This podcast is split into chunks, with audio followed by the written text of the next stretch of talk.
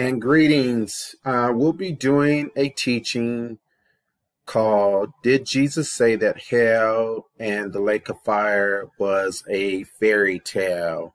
Um, kind of based this title because back in 2018, which we'll get a little bit into in this teaching, um, gospel artist and pastor Tim Rogers had stated that hell was a fairy tale. Um, we're going to look at just several different aspects um, from what the Christian world slash church world has all kinds of views of hell, universalism, which everyone's saved, um, that there's no hell, um, certain prominent pastors um, that we know of have stated this case. And also, too, what we want to look at is certain views that there's no literal hell. Also, too, with the Catholic Church, um, their views on purgatory, and we'll take a look at that. And then we'll look at what early Christians had their view and their perspective on hell and purgatory. And then also, too, um, there was a book that came out years and years ago. I read it as a young believer. I had to eventually end up trashing it because um, the Holy Spirit, it just troubled me. But it was Mary Baxter's book, The Divine Revelation of Hell, which over 30 nights she received this revelation of hell um, she saw like preachers in hell and all these other things that she was seeing. And she wrote a book. It's quite popular, became very famous um, with that writing. And also, too, the main thing is we want to look at the view of hell from Jesus' perspective and also to the day that he lived in during that time um, period which was the second um, Temple Judaism, on how they viewed um, spiritual warfare, how they viewed the afterlife and hell and heaven, but primarily we'll be talking about hell. Um, some of the pseudepigraphic writings um, express um, the difference between heaven and hell. So we just want to equip people and give people the knowledge to see the Word of God from the proper perspective. All right. So let's go ahead and move on. First of all, what some prominent pastors have to say about hell. Well, uh, late um, Billy Graham had this to say about hell he says the fire is symbolic when Jesus talks about hell fire. He does not believe it is a literal fire, but rather he believes the fire could possibly mean a burning thirst for God that is never quenched. So we all held Billy Graham to a high esteem because he would go to these um, arenas and these stadiums and have these big um, quote unquote evangelistic um, crusades. And people we have to really be discerning um, who's in front of us and all. You know some people will get offended when i'm saying this but billy graham was very much into ecumenical movement um, with other religions and with the catholic church and so many other things and all and it's not a surprise that he would consider hell wasn't a literal place of fire. Now we have also to um, former pastor Rob Bell, which he's kind of one of the main faces of the emergent church, which they hold a lot of crazy um, different beliefs. Um, pretty much in a nutshell, this is part of the apostate church, which will also play, I believe, a key role in ushering in the Antichrist. But in Rob Bell's book called Love Wins, Bell states that it's been clearly communicated to many that this belief in hell and, and eternal conscious torment is central truth of Christian faith, and to reject it is, in essence, to reject Jesus. This is misguided and toxic and ultimately subverts and contagious spread of Jesus' message of love, peace, forgiveness, joy that our world desperately needs to hear. In this book, Bell outlines a number of views of hell, including universal reconciliation. So not only Bell holds the belief that hell isn't literal, he is into universalism, which incorporates Buddhism, Hinduism, um, all the different religions gathering together and being Jesus is a universal savior, whether you come into faith through Christ or through a Judeo Christian church. Um, you can be outside of that. You can be Muslim. You can be anything. You can be um, a witch. You can still be saved. Next, we have uh, Bishop Carlton Pearson, which came out with a book several years ago, The Gospel of Inclusion. Also, too, um, a couple of years ago, Netflix did a movie in regards to how he came up with the gospel of inclusion and also that hell's not real. But Pearson said he firmly believes, as he told his congregation one recent Sunday, we may go through hell, but nobody goes to hell. But his current message does not focus on hell, even the hell that humans sometimes create here on earth. This was from an article um, with abcnews.com um, back in July 13th of 2007. Um, we mentioned um, gospel artists and Pastor Tim Rogers when um, we introduced our subject, but it's very interesting quote from Pastor Tim Rogers from when he was doing a funeral um, he was preaching a funeral back in June of 2018, and he states some very shocking things which went through social media, through Facebook and other things, and all people were, talking about it up in arms, and then a lot of people were in agreement on what he stated. But he stated this: he says, "Is he, the young man who passed, going to hell?" So he's asking that question. He says, did he accept Jesus as his? See, y'all have been sold a lie. You've been bamboozled, and all that stuff is a fairy tale. To believe in hell means you have to believe in Santa Claus. I don't care how you cut it. Hell is an imaginary place.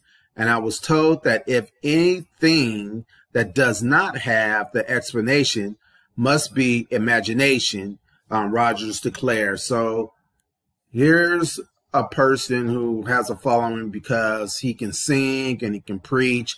He gets people um, moved in such an emotional way. And people are under the guise, well, he sings under the anointing. He preaches such an anointed message. They don't use um, discernment. They don't test the spirit. So here's this man who has so much influence in the church world stating that um, if you believe in hell, you might as well believe in Santa Claus, and saying that it's just really a, a imaginary place. To the contrary, which we'll get into, that Jesus states otherwise that hell is a literal place. Let's look at purgatory. Um, purgatory is an intermediate state between heaven and hell and you burn there until you're pure, and then you enter into heaven. Um, the Roman Catholic uh, position states purgatory is a place where people go after death to finish paying for their sins. This was affirmed at the Council of Trent in AD um, 1547. So here you have the Catholic Church um, made this affirm this this teaching or this belief of purgatory where people don't really go to hell. They're in an in intermediate stage where they're not in heaven, they're not in hell, and um, they have to finish paying for their sins. um, after they came up with this, that's one of the things that made the Catholic Church a whole lot of money selling indulgence. Um, people who have loved ones that they felt like that didn't go to heaven, um, they would go and they would pay um, the, the, Catholic um, Church, the hierarchy, the people in leadership, um, this money with indulgence um, to always pray, continuously pray every day, to pray their dead loved one out of purgatory, which is doctrines of devils, and it's not biblically sound. It's not based on the word of God. is not based on truth. It's based on error. Now, when we look at purgatory, we have to look at what some of early Christian writers had um, an anti-view of purgatory. The ancient early church taught that upon death, one either went to be with the Lord or to Hades to await judgment. Christ paid for all the sins of each Christian, so there is no need for purgatory, which is true. There's no need for purgatory. So, right currently, right now, when somebody um, somebody that is righteous that dies in the Lord, they go into the presence of the Lord. Now, somebody that dies and they're unrighteous and they're not saved, um, because even Jesus states that Nicodemus, he tells Nicodemus, a man must be born again. He must be born of the water and he must be born of the spirit, lest he cannot see the kingdom. He can't even see, you can't even see the kingdom of God if you're not born again. Also, when we look at, I believe, Mark 16, it says, He believeth not is not baptized shall be damned. So here we see essentially, in order to see the kingdom, in order to be saved, you must be born again. You you must um, declare that Jesus is your Lord and Savior, and um, you must be baptized in water and baptized in the Spirit. So uh, when we look at Irenaeus against heresies 2 and 29, he says, Another Gnostic heresy is at death, some souls enter in an intermediate state to be purged of animal nature before going to the Pleroma, um, which is heaven. Um, Justin Martyr in his um, Dialogues 5 stated, At death, Christians go to heaven and non Christians go to hell. Scriptures mentions no other place. We look at the writings of Origen um, against Celsus um, 6, 24 through 25. Celsus says that the Christians teach a purgatory for pure um, purification, and among other Gnostic things, in all my years I have not heard of such a thing, a place for purification after death. Heretics may have combined Gnostic ideas with Gehenna in the valley of Hinnom. Let's proceed. Now, we can see past Pope John Paul II and current Pope Francis in their views of hell. Um, Pope John Paul II had this to state about hell. He says, Heaven is not a physical uh, place nor uh, abstraction, but the fullness of the communion with God. Hell is the ultimate consequence of sin itself. He says hell is not a place, but rather the state of those who freely and definitively separate themselves from God. Hell is symbolic. People that aren't recognized say it is separation from God and no fire. And then you have those troublemakers that agree with Jesus and the rest of the testimony contained in the book.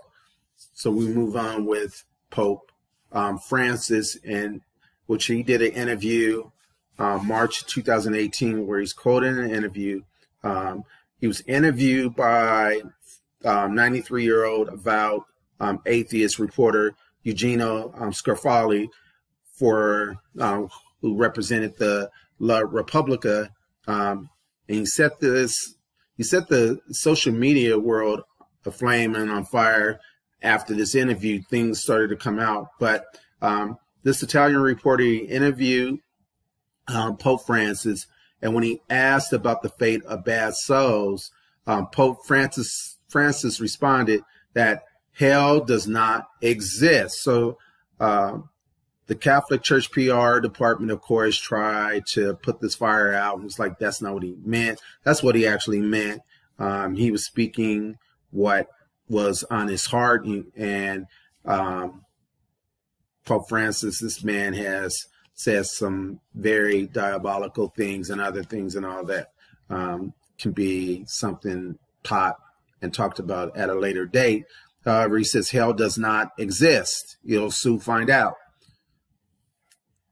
To the contrary, what we see, uh, what Carlton Pearson uh, may have to believe about hell, what Pope um, Francis may have his view about um, hell doesn't exist, and what um, Pastor Tim Rogers has to say that hell is an imaginary place, is a fairy tale. The Bible continually warns of a place called hell.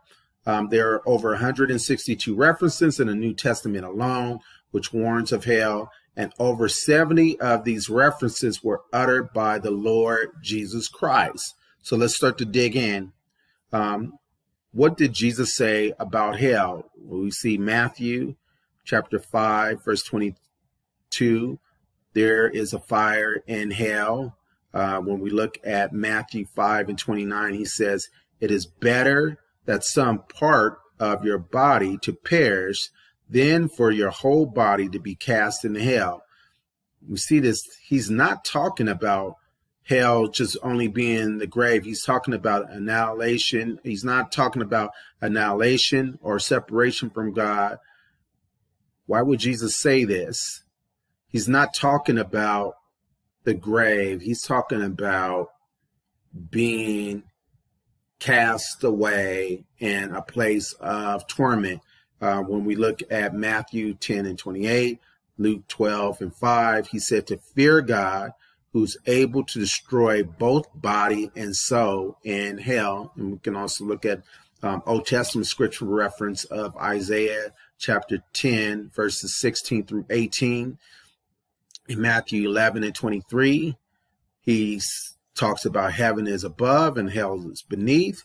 Uh, Matthew 16 and 18, which we've talked about in a previous podcast.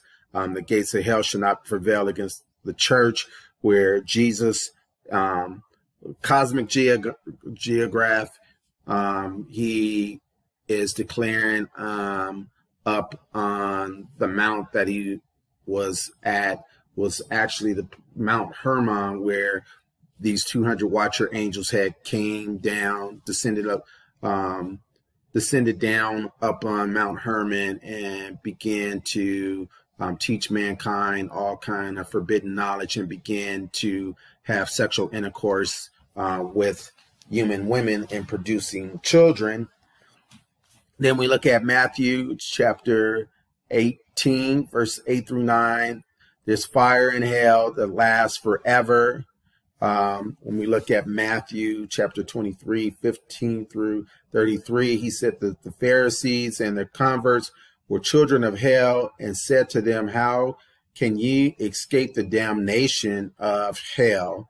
Um, we look at Mark chapter 9, verse 43 and 45. The fire is not quenched, and the worm dies not in hell, which also is referred to in Isaiah chapter 66, verses 22 through 24. So this is just a taste, it's just a piece of what Jesus had to say about hell. He just wasn't talking about the grave, talking about it being a place, not a nice place to go to, a place of torment, a, a place of regret, and which leads us into one of the famous stories that Jesus told. Just wasn't a story because Jesus is talking about it like in a first-hand account, but it's talking about um, Lazarus and the rich man.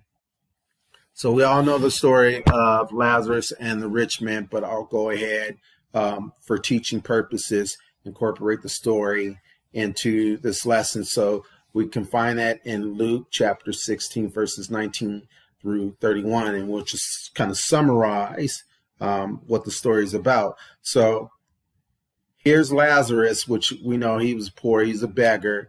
He says, Could please, can you please spare some food? And would you take even the scraps that fall from your table? So here's the response of the rich man. He's no, go away. You know, just leave me alone. I don't want to be bothered with you. You're poor. You're kind of like nerve wracking. Um, which he had more than enough that he could could have given unto poor Lazarus. And the time that Jesus is, is talking about, he's discussing this to the crowd. He says, In the time both Lazarus and the rich man died, so they die. Lazarus is carried by the angels into um, the bosom of Abraham or paradise, and the rich man goes to hell.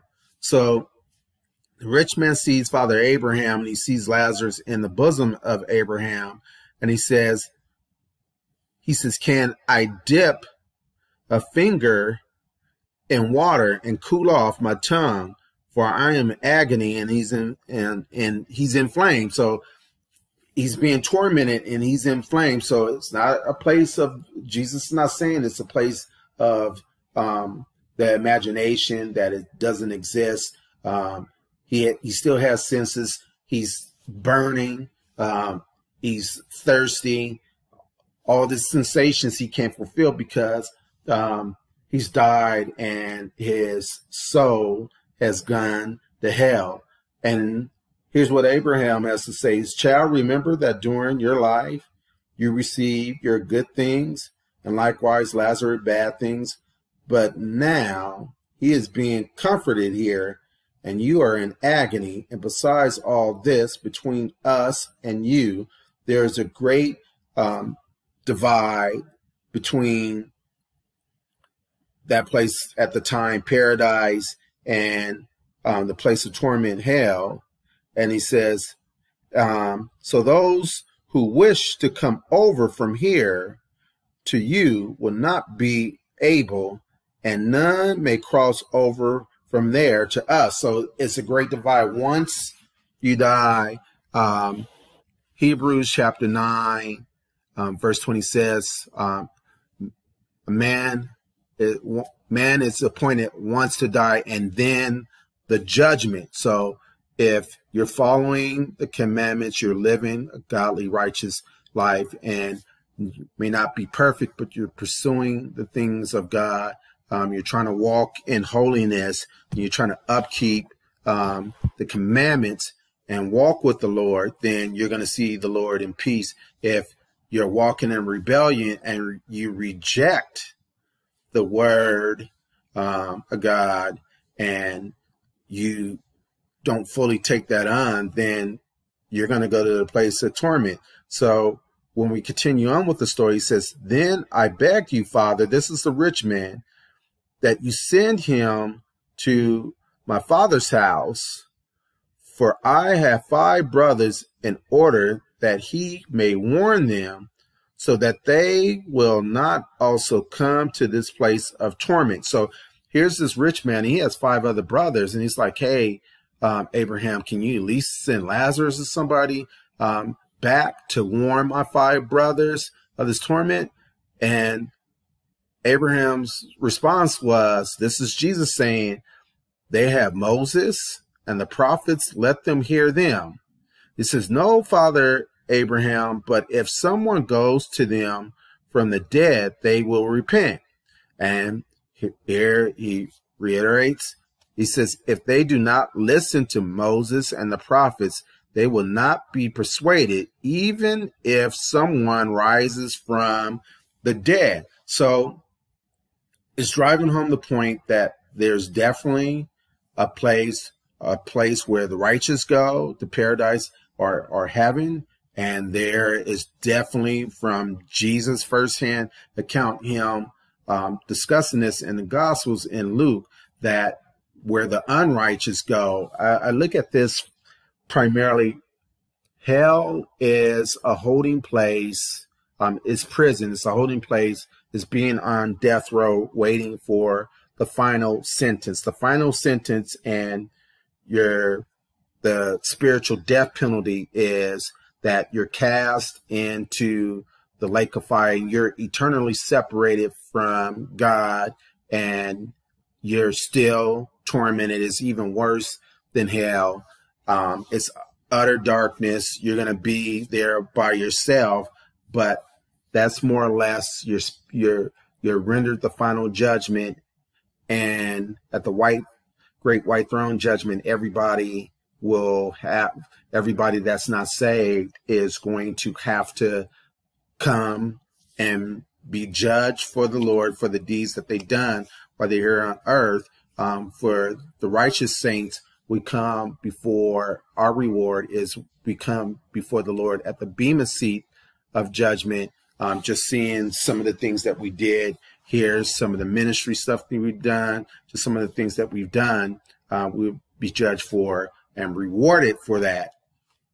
Unlike the unrighteous, will not be rewarded and will be condemned and will be thrown into um, not just hell, but hell will be dumped out. Every all the remnants, everybody that is in hell, uh, will be judged and thrown into the lake of fire. The exception of the Antichrist and the false prophet. Um, when Jesus comes at the battle of Armageddon, then Megiddo, um, they're defeated. They're quickly um, dispersed into the lake of fire and they wait for Satan and everybody else um, that's not right um, to join up and spend eternity uh, for their rebellion. This is what Jesus had to say in Matthew 25 and 41. Um, he talks about hell. And I know some people, because um, we're we're going to move into um, learning about what Second Temple um, Judaism, some some of the beliefs, what people had during the time, um, some of the um, Essenes, the community of Qumran, and some of the writings of the people in Jesus' day in Second um, Temple Judaism, um, what they really believed. But Jesus states this in Matthew 25 and 41. He says, Then shall he say also unto them on the left hand, Depart from me, ye cursed into everlasting fire, prepared for the devil and his angels. So, Jesus, in a nutshell, stating that hell wasn't really created for the main purpose of mankind to go to, but they continue to rebel. They continue to sin um, against God. They continue to just walk in their own ways. But it was prepared for the devil and his angels. So let's let's look and see exactly what some of the Second Temple um, literature and some of the things that they talked about. Why the Hebrew Bible describes Sheol or the grave, or primarily the grave, as a permanent place of the dead. Second Temple period, roughly from 500 BC through 70 AD, Sheol is considered to be the home of the wicked dead, while paradise is the home of the righteous dead until the last judgment. Examples which we'll look at um, some of this literature. Um, first, Enoch 22, um, and Luke, which we already went over, Luke um, chapter 16, verses 19 through 31. Um, the book of Enoch is not inspired, but it's good. It's good resources to kind of look at some of the things, some of the aspects, um, even some of the writings. Uh, we won't say some of the writings of um, the apostles and other things and all, because we can see certain things influence the book of Jude, um, Second Temple type of thinking and literature, um, not even per se the book of Enoch, but um, how Jude talks about those watchers who are judged, how um, they went after strange flesh and other things that they mention. And uh, so we look at first Enoch, and we're going to look at verses, um, First Enoch chapter 10, verses 4 through 8.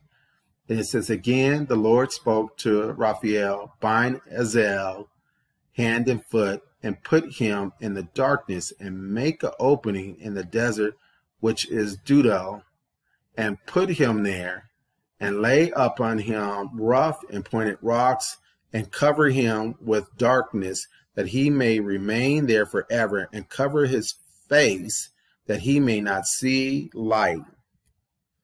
It says, and the day of judgment he will be cast into the fire and heal the earth which the angels have defiled and announce the healing of the earth that I will heal it and that not all the sons of men will be destroyed through the mystery of all the things which the watchers have spoken and have taught their sons.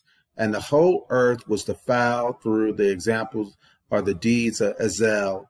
To him ascribed all the sins. So Azel also too, when you look at that name, um, when we look at um, book of Leviticus and the Day of Atonement, you would have the two goats. Uh, one goat was sacrificed, and the other goat, all the sins was laid up on that goat, and that goat was led to be led out to the wilderness and dwelled out in the wilderness. That goat was named Azel. But here we see that um, looking at Enoch, it talks about how these um, these fallen watchers are confined to uh, um, to a place of torment. Eventually, for a short time in season, when we look over at the Book of Revelation, talks about how angel comes down and has the key to open up the abyss, which um, these um, beings will be released. These fallen angels, these watchers who've been confined since around the days of Noah, so will be released out from the abyss, and another portion of demons who have been confined will be released for a time and season. Eventually, the ultimate um, demise will come in regards to the lake of fire. They'll be cast into the lake of fire uh, and be tormented, tormented day and night. So we go over to First Enoch, chapter 21, verses 1 through 10. It says, And I went around to the place and where not one thing took place, and I saw there's something terrible, no high heavens, no founded earth, but a voided place, awful and terrible. And there I saw seven stars of heaven tied together to it like a great mountain and flaming as if by fire. And at the time I said, on the account of what sin are these bound and why they have been cast here. So I'm going to stop and pause right there. Um, here we're looking at this and it's talking about how they see seven stars of heaven, how they're tied together and like a great mountain, and flaming as fire. And um, we look over in the book of Revelation, we talk about how star falls and opens up the abyss. Um, stars talks about angels. Um, somebody um, on Facebook posted um, how this one guy was teaching on um, wormwood is a star, it's a meteorite that's going to hit the earth, but it talks about a star. So, um, in context, when we're looking at um, Second Temple Judaism, certain other things, and all, we have to know um, certain terms, a certain perspective. From that point of view, they're talking about stars. They're talking about more or less um, when fallen to the earth. They're talking about fallen angels. Let's continue on. Um, verse 5 and 6. And then answered Uriel, one of the holy angels who was with me, conducted me, and said to me, Enoch, concerning what do you ask, concerning what do you inquire, and ask, and art anxious?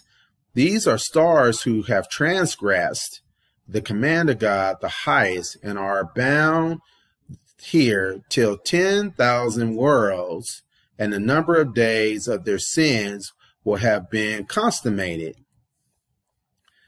And from there, I went in another place which was still more terrible than the former, and I saw a terrible thing, and a great fire was there, and which burned and flickered and appeared in sections, and it was bounded by complete abyss. Great columns of fire were allowed to fall into it, and it, it extent and size I can not see. I was unable to see its origins. And at that time, I said, How terrible this place is and painful to look at it. Include verse 9 and 10. At the time, answered Uriel, one of the holy angels who was with me. He answered and said to me, Enoch, why such fear and terror in you concerning this terrible place in the presence of this pain? And he said to me, this is the prison of the angels, and here they are held to eternity. So here we can get the perspective of what Jesus is talking about in Matthew 25, verse 41, how he says that hell was actually prepared for the devil and his angels. We look at 4th Ezra um, chapter 7, verse 35 through 38, which recognizes um, torment of a place for the unrighteous. He says, and recompense shall follow, and the reward shall be manifested. Righteous deeds shall awake, and the unrighteous deeds shall not sleep. Then the pit of torment shall appear, and the opposite shall be the place of rest and the furnace of hell shall be disclosed, and the opposite it the paradise of delight. Then the Most High will say to the nations that have been raised from the dead, Look now, understand whom you have denied and whom you have not served, whose commandments you have despised. Look on this side and that here are delight and rest, and there are fire and torments. Thus he will speak to them on the day of judgment. We look at the writings of Josephus in the um, Antiquities of the Jews, 1814. He says, they also believe that souls have immortal rigor in them and that under the earth there will be rewards or punishments according as they have lived virtuously or viciously in this life, and the latter are to be detained in uh, everlasting prison, but that the former shall have the power to re- revive and live again. So here's Josephus, he's talking about that the unrighteous will be detained and they'll be in an everlasting prison. But the righteous, he's referring to resurrection. All right. As we proceed in Josephus, The Wars of the Jews 2 and 163, he says, And yet allow that the act, what is right or contrary, is principally in power of men, although fate does cooperate in every action. They say that all souls are incorruptible, but that the souls of good men are only are removed into other bodies, but the souls of bad men are subject to eternal punishment. So here we see in Josephus' Antiquities and in Josephus when he's writing the Wars of the Jews that there is something, a reward for the righteous, and for the unrighteous is eternal punishment. Now, Daniel, this is Daniel writing in Daniel chapter 12, verse 1 through 2. He says, At the time shall Michael stand up, and the great prince which standeth for the children of the people, of thy people, and there shall be a time of trouble, such never was since there was a nation, even to the same time, and at that time thy people shall be delivered, and every one that shall be found written in the book. And many of them that sleep in the dust of the earth shall awake, some to everlasting life, and some to shame and everlasting contempt. So here's Daniel. He's seen at the end of the age that some will be sleep, some will awake and have everlasting life, and some are going to have everlasting contempt. So it's showing you the difference that that there's no purgatory, there's no in between place, there's no intermediate uh, place, um, there's no like even living for God. It's either you live for the God, live for God, or you're gonna live for the devil. Either and the lines are quickly being drawn because look over in the book of Revelation, you're gonna have to make a choice. Revelation 13, um, you're gonna worship and serve the serve the beast. Then you're gonna take the mark of the beast. If you really have the love of God in your heart and you're gonna be obedient, you're not going to take it. And there's going to be consequences amongst people making um, their choices. Amen.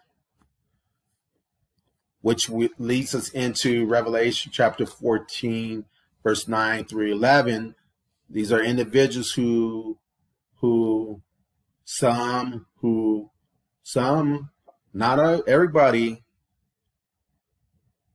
are they're unbelievers but some were once believers who uh, became apostate which um, second thessalonians chapter 2 talks about um, folks that once walked with the lord um, believed in the Lord. You look at people like Carlton Pearson and all, um, which Carlton Pearson, people are reconnecting with him because he did his Azusa meetings. You see people like George Bloomer and other individuals who are connected with him and uh, parading around with him and fellowshipping with him and hosting meetings with him.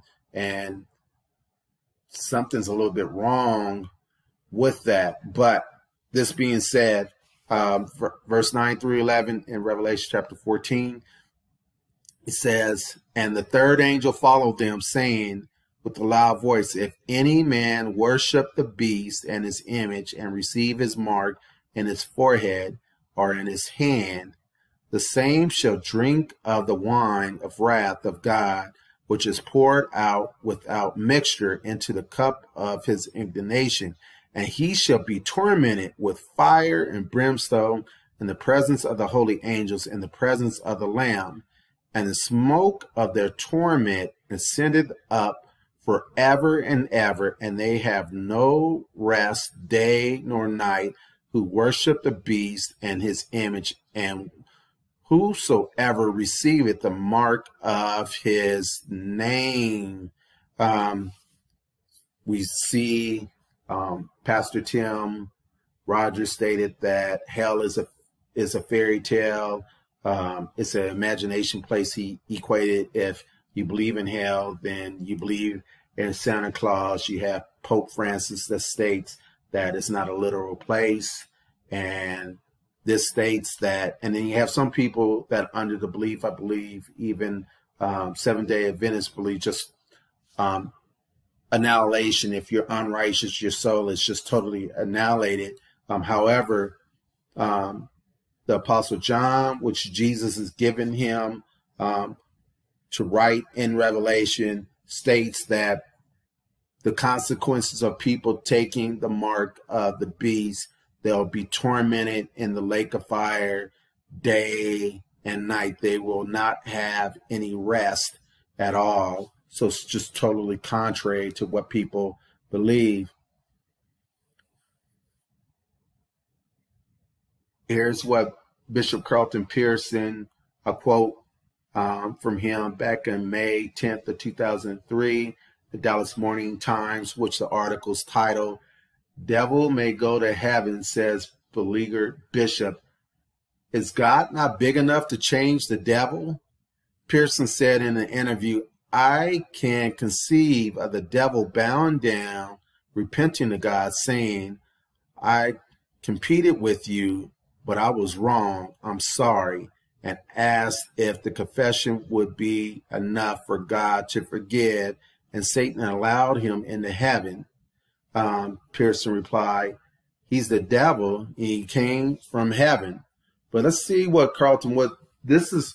This is based. We we did a um, podcast. We did a teaching on this, um, which you can refer back to about Carlton Pearson saying that um, Satan go to heaven, um, but it's rooted in um, Gnostic beliefs and Gnostic writings that uh, Satan can go to heaven, which is contrary to the Word of God, because when we go over to Revelation chapter 20, verse 10, um, it says, And the devil that deceived them was cast into the lake of fire and brimstone, where the beast and the false prophet are, and shall be tormented day and night forever and ever. So here we go back and we look at what Jesus stated in Matthew 25 and 41, how he said that this place of torment was actually created for the devil and his angels, his cohorts. We see the ultimate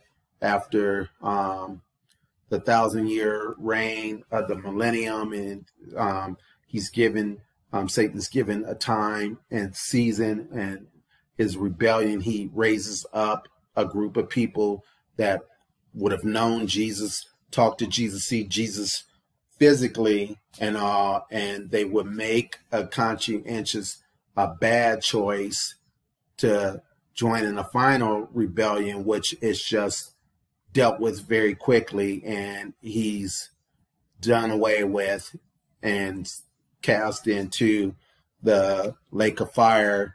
Unlike what Carlton Pearson says that he can go to heaven, the word of God says something that's much different. Mean, when we look at Revelation 21 and 8, it says, But the fearful and the unbelieving and the abominable and murderers and whoremongers and sorcerers and idolaters and all liars shall have their part in the lake which burneth with fire and brimstone, which is the second death. So, Jesus did not teach that hell and the lake of fire is a fairy tale. It's a very real place. That's why we must make our calling and election sure at this time to examine ourselves to make sure that we're in right standings with Him. And um, this isn't a popular topic that's taught in many churches. Um, we want to teach blessings and naming and claiming and just other things and and living your best life now. But as we stated in this lesson that there's a, I believe 162 references of hell in the New Testament, and Jesus made at least 70 references of hell. And in a lot of his teachings, he took time to really discuss it thoroughly that it was not a playground or the devil's playground or some place or alternative to hell where it's just a hot place where it's going to be partying and a bunch of other things to the contrary. It's going to be a dark, hot place of torment. God bless this end time shofar.